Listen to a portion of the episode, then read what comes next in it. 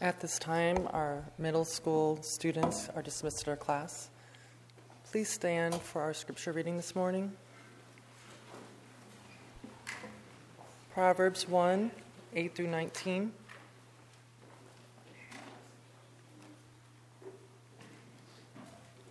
Hear, my son, your father's instruction, and forsake not your mother's teaching, for they are a graceful garland for your head and pendants for your neck. My son, if sinners entice you, do not consent. If they say, Come with us, let us lie and wait for blood. Let us ambush the innocent without reason. Like Sheol, let us swallow them alive and whole, like those who go down to the pit. We shall find all precious goods. We shall fill our houses with plunder. Throwing your lot among us, we will have you in one purse. My son, do not walk in the way with them. Hold back your foot from their paths, for their feet run to evil, and they make haste to shed blood. For in vain is it a, need, a net spread in the sight of any bird. But those men lie in wait for their own blood. They set an ambush for their own lives. Such are the ways of everyone who is greedily for unjust gain. It takes away the life of its possessions, of its possessors. This is the word of God. Thank you.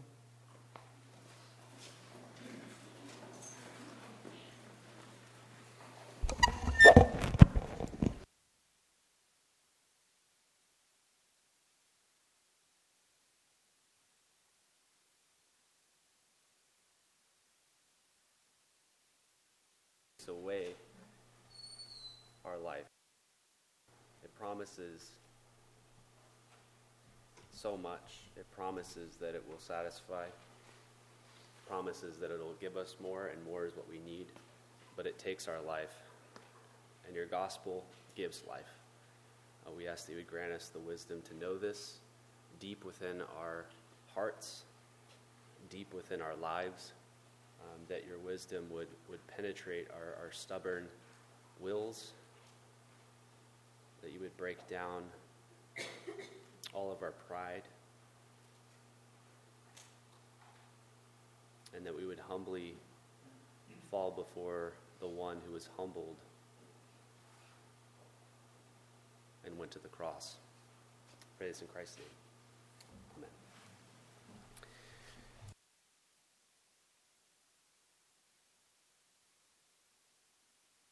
Thank you. We might think that the proverb before us this morning that we're looking at today is so far from reality. That might be our thought this morning. Here, parents take up this idea of, of warning their son not to pursue a life of violence. Right? And this is the 21st century, right? This is America. Uh, many of us live in pretty comfortably safe places, uh, relatively safe communities um, where not a lot of, of trouble happens. Um, and so we might believe that this proverb seems so out of touch with reality, and therefore it's something we don't need to look at closely. We might as well just skip past this one and go on to Proverbs 2. But that would be a mistake because wisdom knows that anyone, anyone from anywhere, right, any place, has the potential to become violent. Um, last year, John T. Earnest, a 19 year old um, young man uh, who was raised in a Presbyterian church not too far from here, right, just north in Escondido, was raised in a Presbyterian church, much like our own, and he walked into a Chabad synagogue uh, in Poway, not too far up the road, and opened fire on a, on a congregation, um, wounding four, killing one. And his father was um, an elder.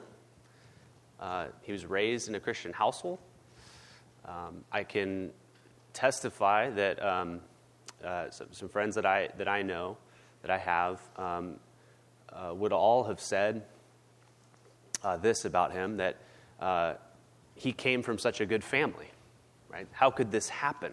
Um, if, if, if he came from such a good family, how does this sort of thing ever take place? And it didn't stop the violence. John was enticed by sin that literally, right, ambushed the innocent, as this proverb spells out, without reason. And so I think before we write off this proverb, right, it's something that only ancient peoples dealt with, right? We have to really bring this into the present and go, no, this is something that is going to apply today in every way um, to my life right now. Um, and so here's what I want you to get from this passage. If you're taking notes, um, you can write this down. But Proverbs 1 8 through 19, it teaches, teaches us this that, that unchecked greed, unchecked greed will ruin your life and the lives of others. That's what unchecked greed will do. It will destroy your life and other people around you. The love of money is everybody's problem. And so we need to heed the voice of wisdom if we're ever going to escape greed's trap, greed's snare. And so I want to think about two things that will help guide us through this passage this morning. Uh, the very first thing is that wisdom sounds like a father and a mother. It's the very first thing I want you to know. Wisdom sounds like a father and a mother. Second, but will you listen to wisdom? Will you listen to parents, mother, and father? Proverbs 1 8. Hear, my son, your father's instruction, and forsake not your mother's teaching, for they are a graceful garland for your head and pendants for your neck. So, right, so, so first we hear uh, that, that Solomon is describing wisdom as sounding like a father who's talking to his son. Right? And I think this is something that really resonates um, it resonates with me. I'm a, I'm a boy dad, right? I got three boys that I'm going to have to raise in this world and teach them all kinds of things about what it means to be a boy and then a boy that becomes a man. And I know we're going to have a lot of interesting conversations in those teenage years. Those are coming, right? The talk is going to happen. And it doesn't have to be awkward, right? It doesn't have to be awkward. We can just talk um, because the thing is, if I don't say something about it, right, as the father, then I know that their friends are going to say stuff. I know that Netflix is going to say stuff. I know that Disney's going to say stuff. Right? I know that they're going to keep going to other sources, their peers in social media, and, and I don't think we're going to like what those voices have to say, right, about what it means to be a man, what it means to work, right, what it means to, to have responsibility, what it means for sexuality. Um, so this father looks his son right in the, the eye, and he says, Son, hear my instruction. Um, on Friday, I actually got to go uh, to the snow with, with my oldest boy. And uh, it was his first time ever seeing snow, which he was really excited about. Um, and it's crazy to me because I grew up in the snow. I, was always around snow and went snowboarding, skiing and snowboarding and all that. So, so but his very first time, uh, he had a blast and he survived, so that's good, right? But um, the whole experience really, um, I mean, when, when, you're, when you're doing something like snowboarding and you're just starting out, the most important thing you can do is pay attention to instruction, right? You need to listen to what's going on because otherwise you're going to get hurt or you're going to hurt somebody else. That's just the reality. And, uh, and, and so the whole time we're, you know, we're on the mountain, I, I put him a little bit in some, some, some lessons, and then we, we went together, took him on the chairlift. His very first time, he was excited. He was with dad and we were going down the mountain, and I'm just giving him instruction the whole time, right? Toe side, toe side, toe side, don't, don't hit the tree, right? Heel side, heel side. And, and, and just the whole time, you know, and trying to guide him and lead him, and he's trying to listen, and that's how it's supposed to be, right? A, a, a son listening to his father. But a father's voice, right, isn't the only one to listen to. So Proverbs encourages children not just to listen to the voice of dad, but also the voice of mom. And so by the way, this is not a proof text in favor of homeschooling, okay? Just, just want to throw that out there. You can't use it for that. Not saying it's not, but not saying it is, okay? Um, it's getting at the idea, right, of a mother nurturing her child, right? Nurture, providing that, that kind of nurture that, that, that, that the kids need. It's a job of, of parents, right, to, to instruct and, and, and teach our kids, right, how this is how the world works. Son or daughter, right? This is how the world works. This is what happens in life. Um, and even more importantly than that, for, for Christian parents, it's, it's our job, right? It's our responsibility to, to pass on the faith that we believe, right? Once and all delivered for the saints, we pass that on to our kids as well. We teach them the faith. Um, and we can't, first of all, we can't farm that out to teachers or um, other people, um, nursery workers or whatever, right? This is our responsibility as parents.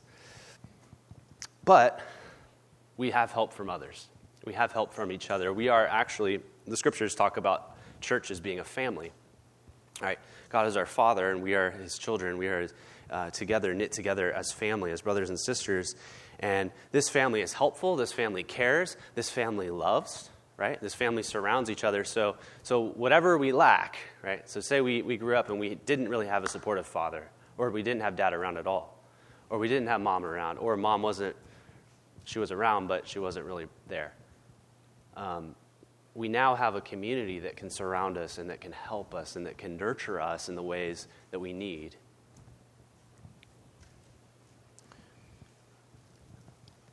We have each other. And um, it's one of the things that I really love. Uh, every time we have an infant baptism, our, our church order um, asks that question to the congregation. It says, Do you as a congregation undertake the responsibility of assisting the parents in the Christian nurture of this child? Love that, right? It's like, we, and, and what, what does everybody say? We will? Oh, come on.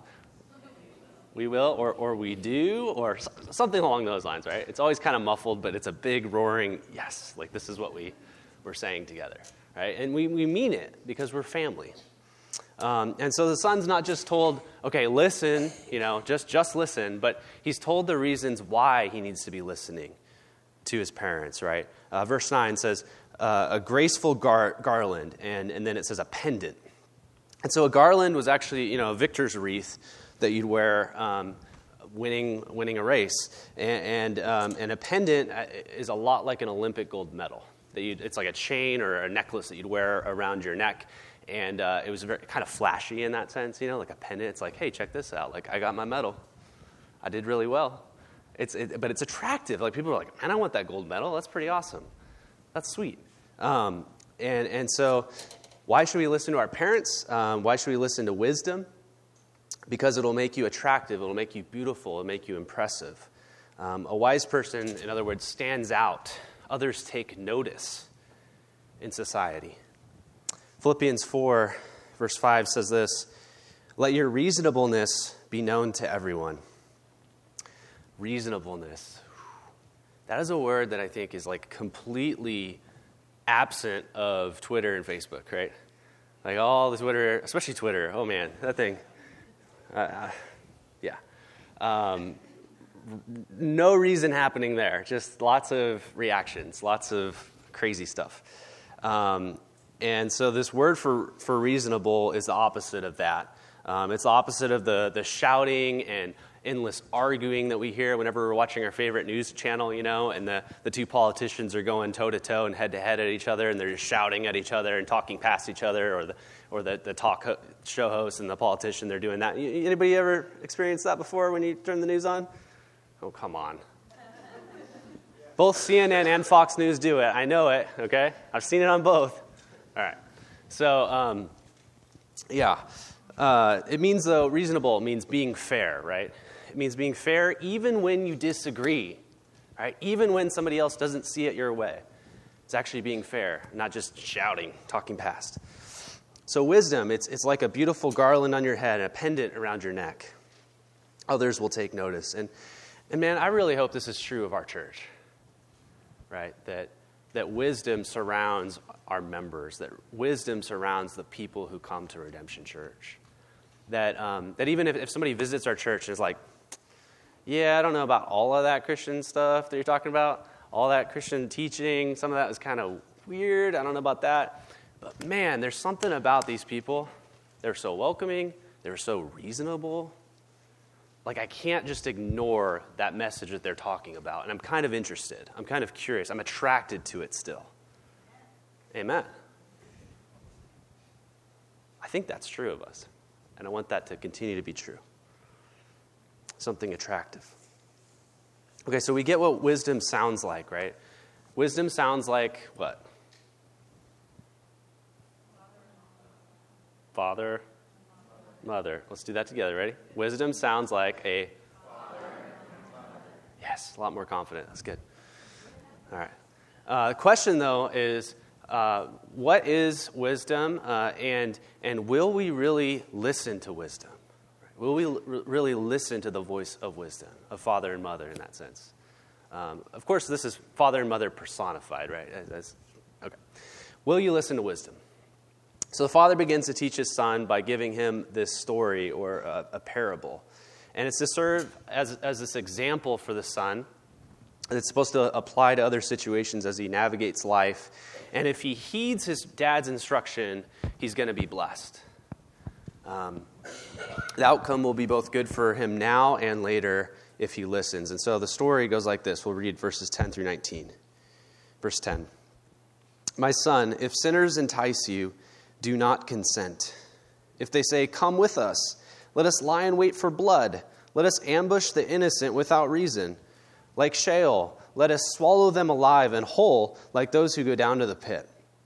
We shall find all precious goods. We shall fill our houses with plunder. Throw in your lot among us. We will all have one purse. My son, do not walk in the way with them. Hold back your foot from their paths, for their feet run to evil, and they make haste to shed blood. For in vain is a net spread in the sight of any bird. But these men lie in wait for their own blood. They set an ambush for their own lives. Such are the ways of everyone who's greedy for unjust gain. It takes away the life of its possessors. So the story is about resisting the temptation to join a peer group that ends up killing somebody and takes all of his money and stuff. That's pretty bad. Um, in the New Testament, there's an example of this. Uh, we see it with the, the, the, story of the Good Samaritan. Anybody familiar with that story? Um, so, you know, thieves or robbers, they, they rob this Good Samaritan, they kick him while he's down, uh, and then they, they take off with his stuff. Um, and so the father warns his son not to fall into this trap because the outcome is not only doing evil to your neighbor, but it's death for the ones who commit such things. Verse 19 says, It takes away the life of its possessors. Right? So, so, so the wisdom principle here, right? Wisdom is saying, if we're listening to father and mother, wisdom is saying, if you want to try to get money or things the wrong way, by robbing, by thieving, by taking from another, eventually it's going to destroy your life. That's what it's saying to us. I'm pretty sure, okay, pretty sure. I'm confident, actually. I'm really sure. I'm, I'm so sure that I'm going to ask. Um, that if I'm, if I'm going to ask you if, if, um, if stealing is wrong, you would all say what? Is it wrong to steal? Yes. All right. No one here thinks it's okay and a good thing to then steal and then murder somebody, right? And then take all their stuff. Does anybody here think that's a good thing to do? Anybody? No? Good. Wait, I just want to hear no one more time, just to make sure. I just heard laughter. That's scary. You guys are scaring me. So this, right, this story in Proverbs, right, it really does, it sounds so good in theory, okay? It sounds so good. But does it play out in real life? It's a question for us to think about. Proverbs says, right, that those who live this way, that take up a life of violence, that they're going to end up dead, right? They're going to end up um, having life taken from them. Is that really true? Because I think we all know stories of people who've used and abused other people, and they're still living pretty consequence free, right? I don't know if you've ever experienced some kind of wrongdoing towards you. But sometimes people get off scot free, and you're going, what's up with that? Maybe you've personally been wronged, and that person got away with it. Some cheat, and they don't face any consequences for their actions. And so, what's the deal with that? Um, are the Proverbs lying? How do we understand that problem, that tension? This story, this proverb, it will always come true. Um, that's the thing about the Proverbs, is that um, they, they speak of general principles that are, that are generally true now, but they're always going to become true later. Something we have to think about. That a person who cheats and steals and lies and murders, they might not get caught in this life, right? They might get away with murder, literally. But their sin will be found out and exposed in the life to come. That is actually a really great and fantastic truth and a deep comfort if you ever have been a victim of somebody else's wrongdoing. That justice, even if you can't obtain it in this life, it will come in the next. That's comforting. A lot of Christians have held tightly onto that through, through the years. But I don't think our greatest problem with this proverb is this, right? We all know that, that wrongdoing, right, if you cheat, steal, lie, murder, whether you get caught now or eventually, right, eventually it's not going to pan out for you if that characterizes your life. I think we all, we all get that. Um, that's not the issue for most of us today. Our greatest problem is that we've each failed to live out the wisdom in this proverb. That is our problem. Talk about that. Because I think, hold up, Pastor Nick, what are you saying? All right, I've never, I've never um, joined a gang and, and murdered a guy and taken all his stuff, right? I mean, has anybody done that? Don't tell me because I, I, have to report you if you tell me that. So um, maybe just quietly leave. There's the exit, right? No, I'm just kidding. Um, right, but you're going, I have not done such a thing, right? That does not characterize me, so I'm excused from this whole entire thing. And that's probably true. Probably true. But have you ever done something you shouldn't have done in order to gain acceptance by your peers? Approval from a group of people? Have you ever, ever, right, from the moment you were born to this moment now, given in to peer pressure? I was a young kid, um, and uh, I, have, uh, I have two older sisters, and they were playing softball. I think my dad was coaching one of the teams then. And so my mom and dad, they were busy. Wisdom was busy with the other children. So uh, Folly, Lady Folly was with me. Uh, and I was playing with my friends, having a good time. And there was, a, there was a kid that was a lot less popular than the rest of us. And uh, we all started uh, just, you know, picking on him a little bit. Um, eventually, I remember he went to the ground, and each of us took a turn kicking right? Kind of in a line, like single file, like little boys do. And uh, I wish I could say, I jumped in the way of the kick. I took a kick for him, right? That wasn't. No, I kicked him. I did. Um, not proud moment, but um, I knew it was wrong and I did it anyway because of peer pressure. I wanted to be part of the in crowd. And so you don't have to be physically violent to be guilty of this. Uh, someone in this room might be thinking, gosh, I can't believe this pastor, when he was a kid, kicked another kid. What is wrong with this guy? I'm leaving as soon as the service is over. Don't worry, I'm not going to kick you. My, kicking, my kicker doesn't work as well anymore. I'm getting old. But uh, if you're thinking I would never, right, and your, your conscience is, is, is, excusing you right now. It's ease because you're thinking, man, I've never acted on impulse. I'm really glad you didn't leave because I was going to report you. I'm glad you're laughing.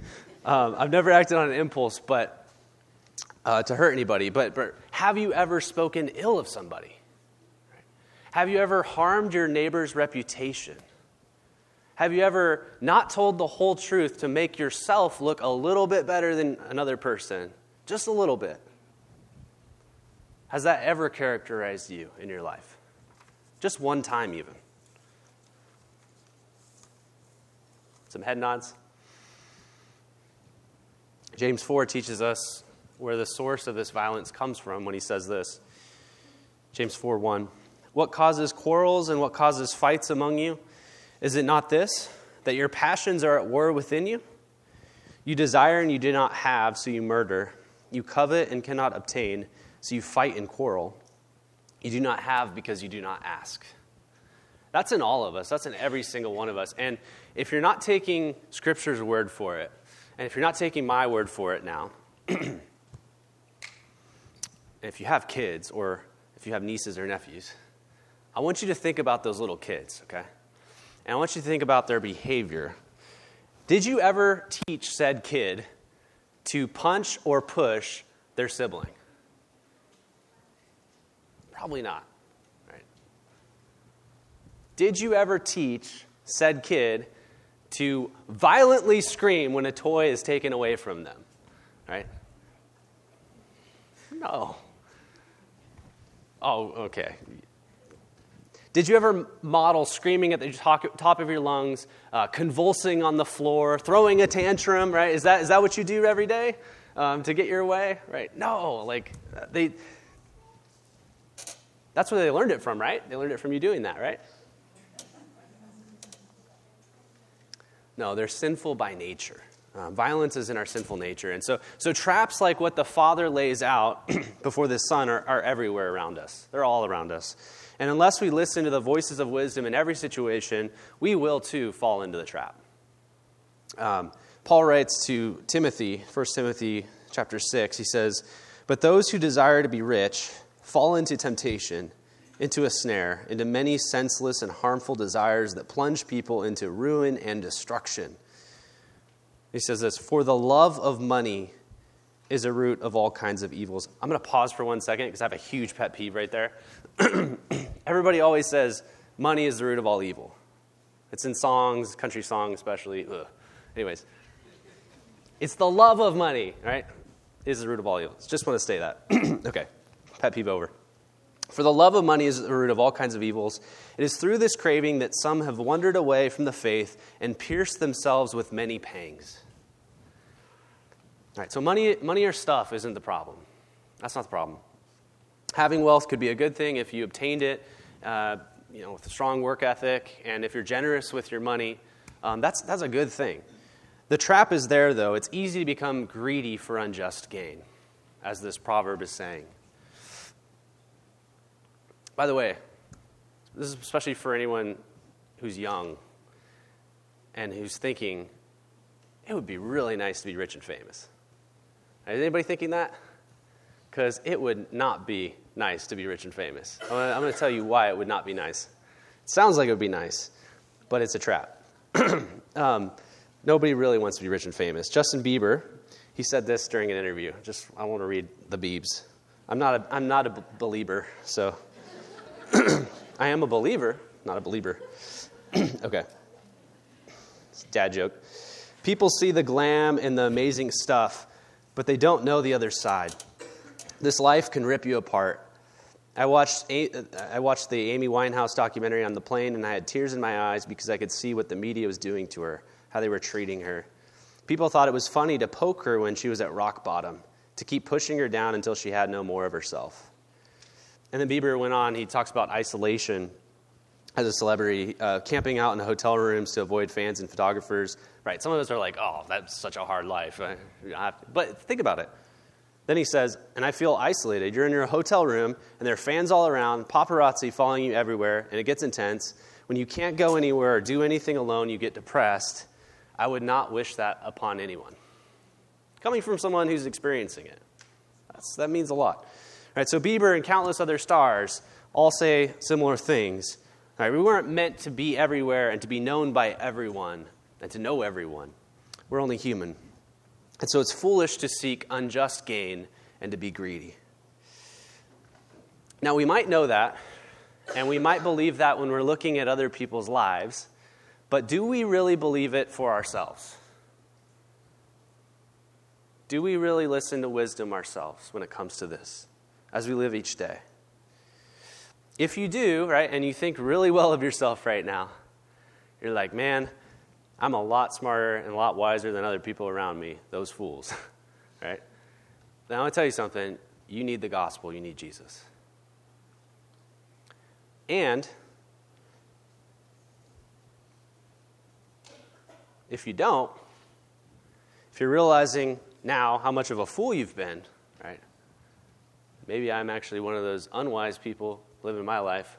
that other people who are much wiser are going, man, that person's a fool. Then I need to tell you something too. You need the gospel and you really need Jesus. So whether you're, you're wise or you're unwise in your life, wherever you fall on that spectrum, you really need Jesus. Just like I really need Jesus. Because Jesus alone can rescue us from making bad choices that lead to our death. Jesus is the answer of this proverb. In fact, the gospel message teaches us this very thing. When Jesus was at the end of his life on earth, there was a man named Judas. Anybody remember Judas? Well, Judas, one of, one of the disciples, one of the original 12, he was enticed to join a peer group called the Sadducees and the Pharisees. Right? So he joined this gang, and he was enticed to set a trap of ambush, ambush for an innocent man. And Judas even did this specifically for unjust gain, right? He did it for the money. Right? Show me the money, uh, Jesus. I want the money. That's why I'm doing it. He was greedy for unjust gain. And so the, the, the trap was set, and for a price of silver, an innocent man was caught and was murdered. And none of the story is right. It shouldn't have happened that way. It's not fair. Jesus, an innocent man, wound up hanging on a cross, sandwiched between two criminals, two convicts. Jesus died the death that every thief deserves to die, while Judas got to live scot free. Of course, we know the rest of the story, right? Three days later, Judas is actually hanging, and Jesus rose from the dead. So, Jesus took the punishment that thieves deserve so that we could be forgiven. He took the punishment for our greed so that we could be free from the love of money. That's what Jesus offers us freedom from the love of money. And if you're in Christ, the Holy Spirit presently lives inside of you so that you can use your money not to advance your own agendas, not to use others to get more money, but to use your money to help other people. Um, I'm going to close with this. I just heard this week from our financial director some really exciting news. Um, and I wanted to share it. Um, our year end giving in the month of December uh, almost doubled. Um, I kid you not, almost doubled, which is crazy. That's never happened before. And, um, and that, that, is, that is absolutely remarkable. And we praise God because of that, and we thank any of you who gave uh, to make that happen. So thank you. Um, and, and, and not only that, but our, the Mercy Fund also doubled. So, talk about generosity as a result of the gospel at work in the lives of real people. it's amazing. So, praise God. And I am thankful to be part of a church that believes the gospel and lives generously for the sake of others. Let's pray. Father, thank you for your amazing love, your amazing grace, your amazing generosity in giving us Jesus, who rescues us from lives that, that take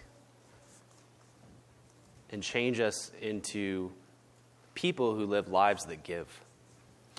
Um, we thank you for your good news. We thank you for this good announcement. We pray that it would change us from the inside out, that would free us from our attractiveness to money and instead make us attractive people because your gospel is beautiful. You are beautiful, Lord. In Jesus' name, amen.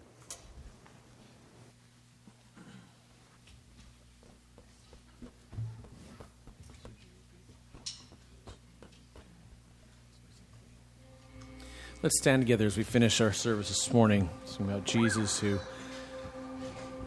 gave it all uh, for us um, so that it would take away our pride, cause us to be humble people. And it's because of the cross that we have life with Him.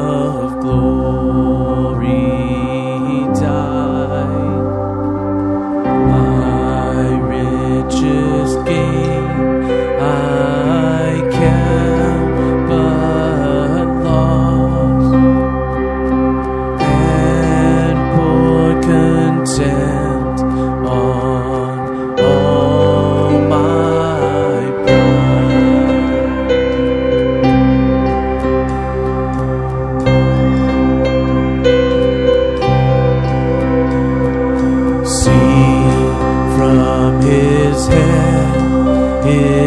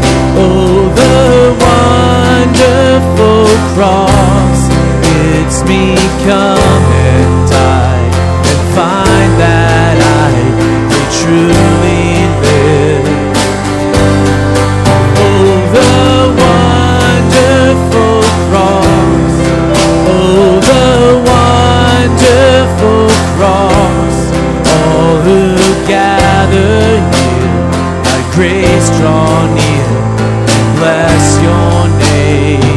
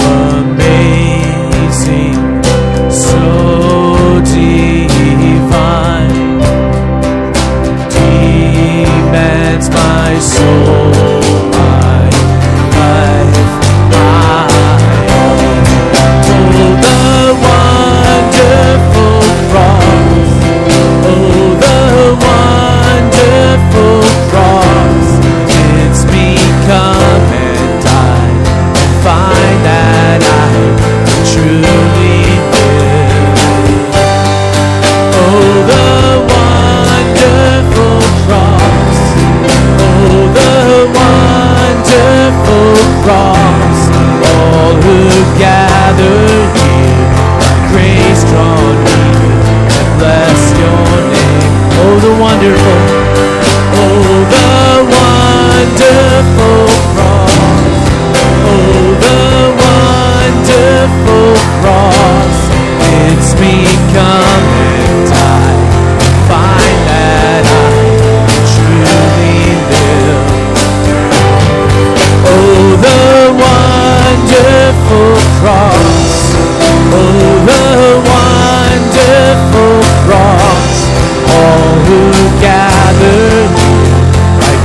grace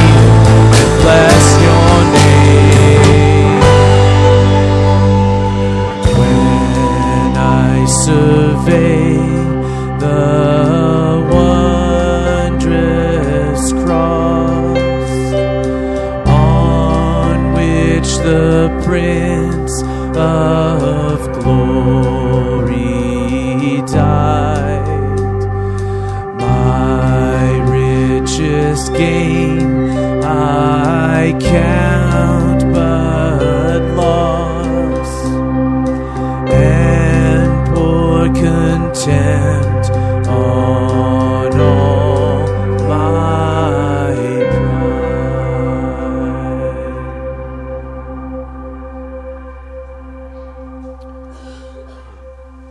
You know, during the sermon, I mentioned that our church is family.